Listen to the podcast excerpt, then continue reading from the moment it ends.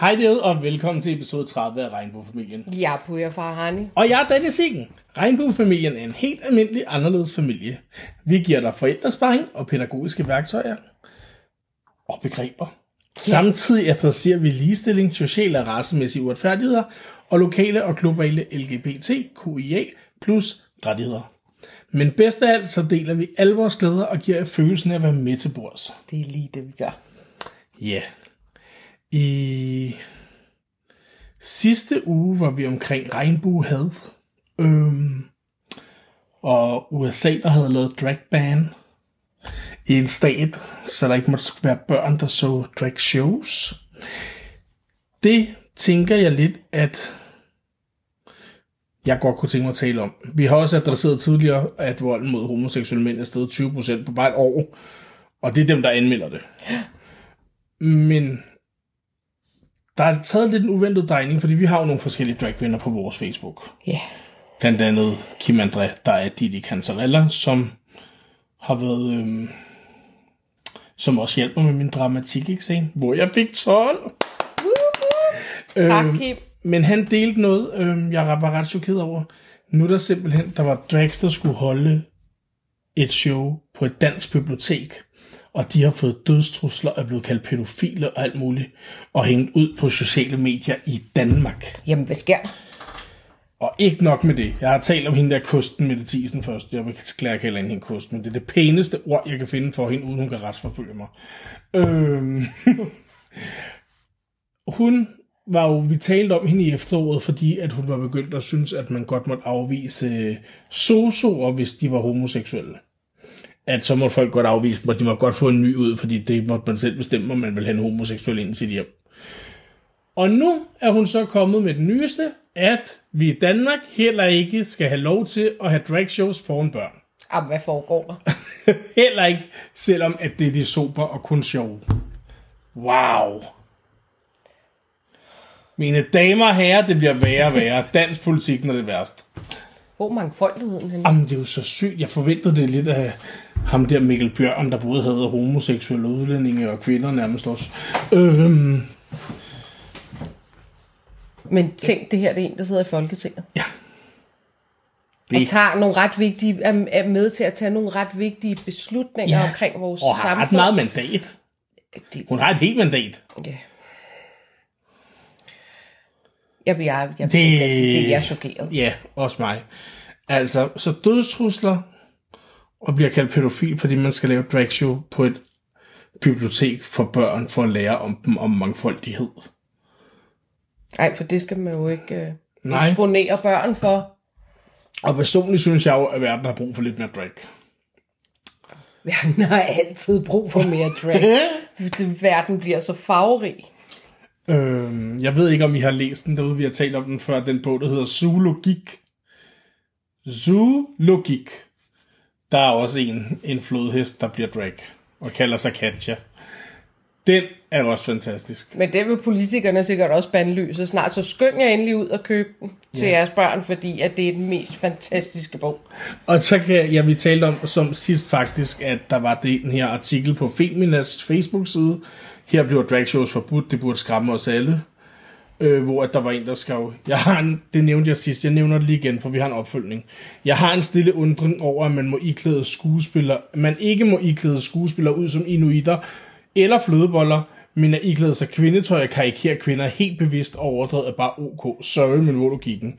Vel at mærke den samme kvinde, der stadig ikke har forstået, at blackfacing ikke er en flødebolle. Nå, kære Ida Sundahl. Nu har der så været en inde og svare. Det var en Gudrun. Ja, det er problematisk. Man kan lige så lidt undslippe at være kvinde, som man kan undslippe at være sort. Og kvinder verden over lever under frygtelige forhold. Hvorfor får vi ikke samme beskyttelse som andre udsatte? Hvorfor må man karikere os som lystende, sluppende og sexobjekter? Og man skal jo selvfølgelig høre hende og se hende og anerkende hende, for hun har da også ret til sin mening. Men jeg har virkelig svært ved både at høre og se hende og anerkende. Nej, jeg har ikke svært ved at høre hende og se hende. Men lystige sexobjekter, hvad baserer hun det på? Og, det er da hendes fantasi, der driver hun derhen. Og hvordan kan hun spejle sig selv i for eksempel iranske og afghanske kvinders kamp? Og synes det er det samme, at der er en, der står og synger Birte Kjær i en paljetkjole. Wow! Hvad sker der? Jeg har nævnt ordet mentalisering før, men man skulle kunne sætte sig en anden sted. Wow, Gudrun. Du skal vist lære at mentalisere dig. Eller også har hun mentaliseret sig lidt for godt ned i de her kvinder, så hun føler deres lidelse gennem noget andet. Jamen, for filen da. Ja, men til noget dejligt. Ja. Yeah.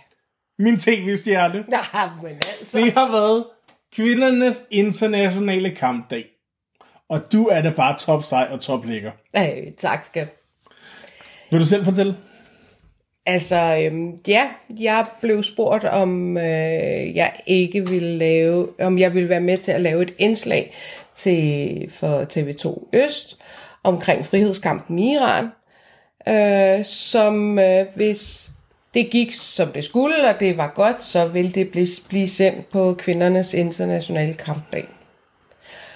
Og mig, som er det mest akavet foran et kamera, formået at være med til at lave noget, jeg for evigt vil være stolt af. Jeg troede. For det første skal det siges, Bubu, du var fantastisk journalist. Jeg slappede af. Jeg opdagede slet ikke alle de her kameraer og lys på mig. Det blev bare så godt. Og jeg fik lov til at dele budskabet. Jeg fik lov til at sprede det her vigtige, vigtige budskab. Og det, som jeg faktisk også synes, han fik spredt. Både budskabet omkring, at du lever i en regnbuefamilie virkelig smuk, og budskabet omkring, hvordan I flygtede, og hvad det har gjort ved jer, og budskabet omkring, hvordan det er at leve dernede i dag. Han fik på den her meget korte video, fik han så meget af dig med. Altså, det gjorde han. Det gjorde han, og det er virkelig, det er jeg virkelig stolt af. Jeg er så stolt af, at det var virkelig stort, at det så blev sendt på Kvindernes Internationale Kampdag. Og ja, om aftenen i nyhederne. Ja. De laver sådan nogle portrætter TV2 Øst, som er på Instagram. Og det her blev til noget så stærkt, at det blev sendt i nyhederne om aftenen. Det og skrevet en artikel omkring det. Ja. Yeah. Det var ret godt. Det var... Jeg vil gerne bære min slow clap. Sådan en har jeg fortjent. Du var altid for en slow clap.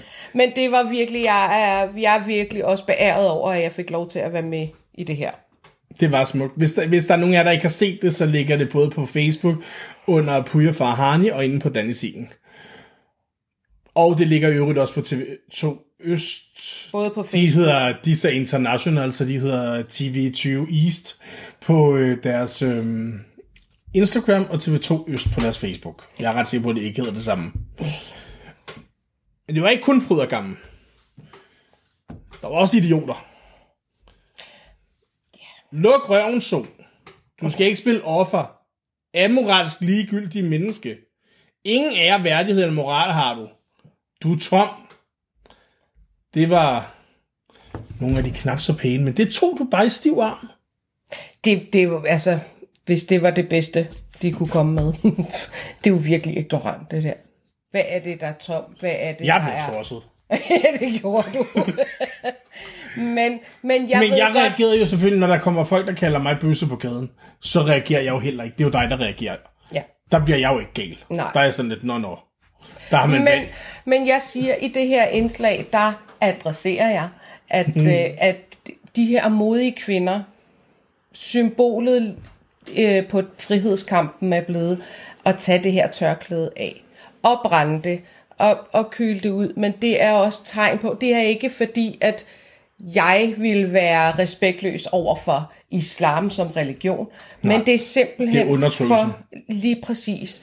Og det er jo det symboliserer, det er derfor, de gør det. Det er for at sige, nu har vi gået med det her i 46 år.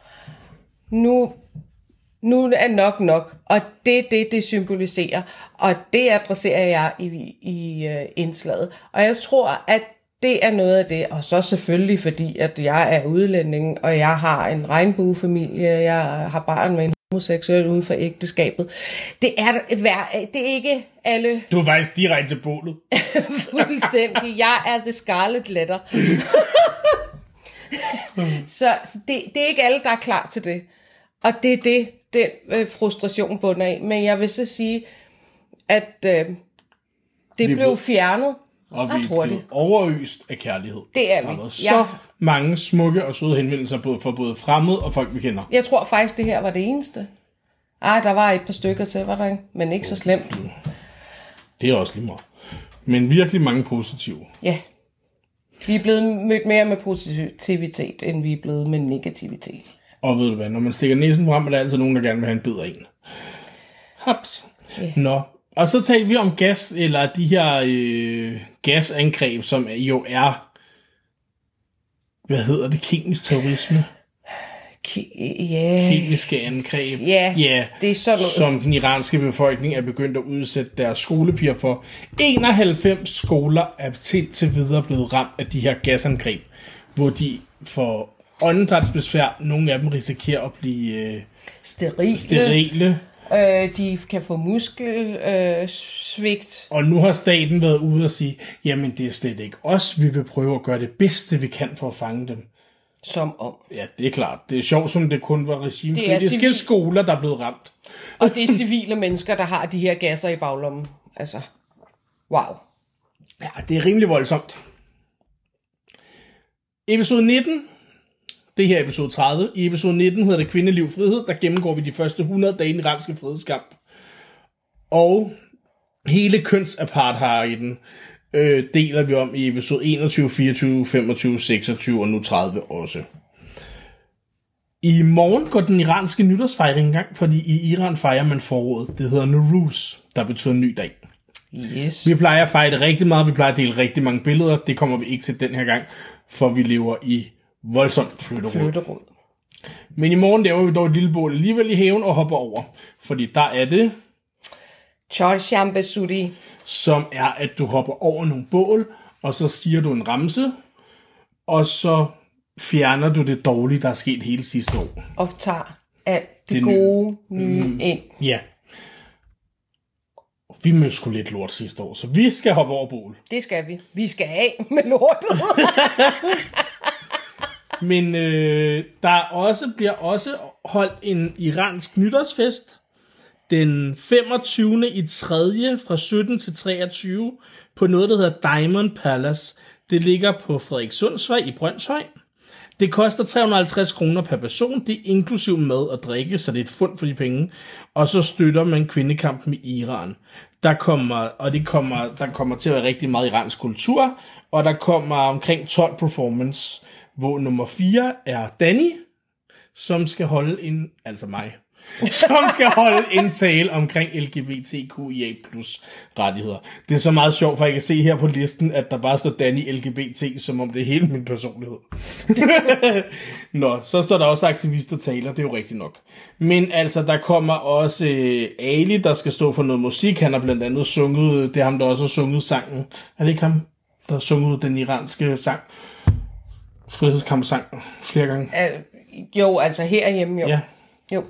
Og Eli Joker kommer. Der kommer en masse dejlige mennesker, og I er også velkommen. Jeg deler den her i løbet af dagene, hvordan man kan købe billet, og hvordan man kan komme med. Hvis I synes, det går for langsomt med at dele den, er I velkommen til at kontakte mig på Instagram under navnet Persian Vikings, eller på Facebook under navnet Danisigen. Så sender jeg den gerne til jer, så I kan komme med og fejre det persiske nytår, Nowruz, med os. Yep. Bum. Ugens begreb. Ta-da! Har jeg glemt, hvad hedder? Men man kalder det også de 3 P'er. Det er det, jeg kender det som, og jeg kan ikke huske. Det handler om, at man skal adskille det private fra det personlige og fra det professionelle, og alligevel samle det i en treenighed, så det hænger sammen. Fordi når man arbejder med andre mennesker, så bruger man sig selv som redskab, og følelserne kan nemt komme til at komme ind over, når det, man har de her professionelle samtaler. Og når det sker, kan man også godt nogle gange ind i en forsvarsposition, og så er det lidt svært at bevare det professionelle overblik. Altså som en berettiget kritik kan udvikle sig til en konflikt. Og der skal man også bare nogle gange starte med at kigge på sig selv.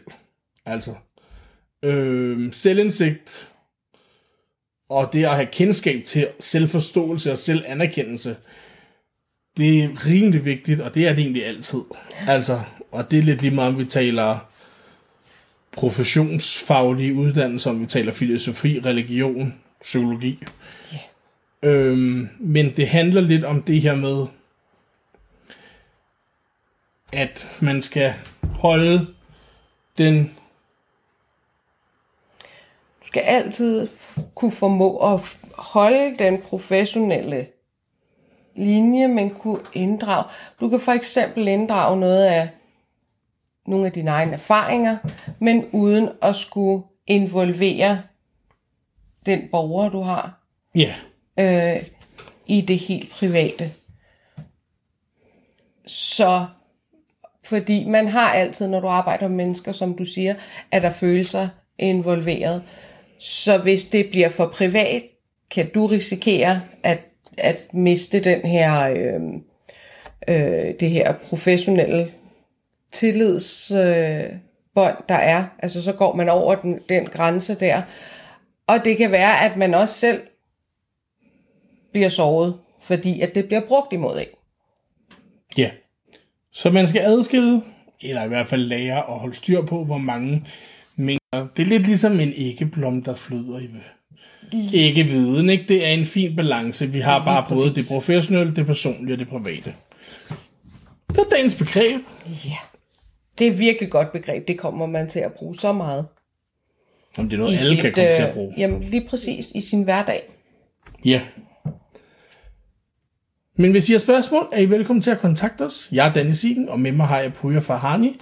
Tak fordi I lyttede med. Pas på jer selv og hinanden. Vi lyttes ved.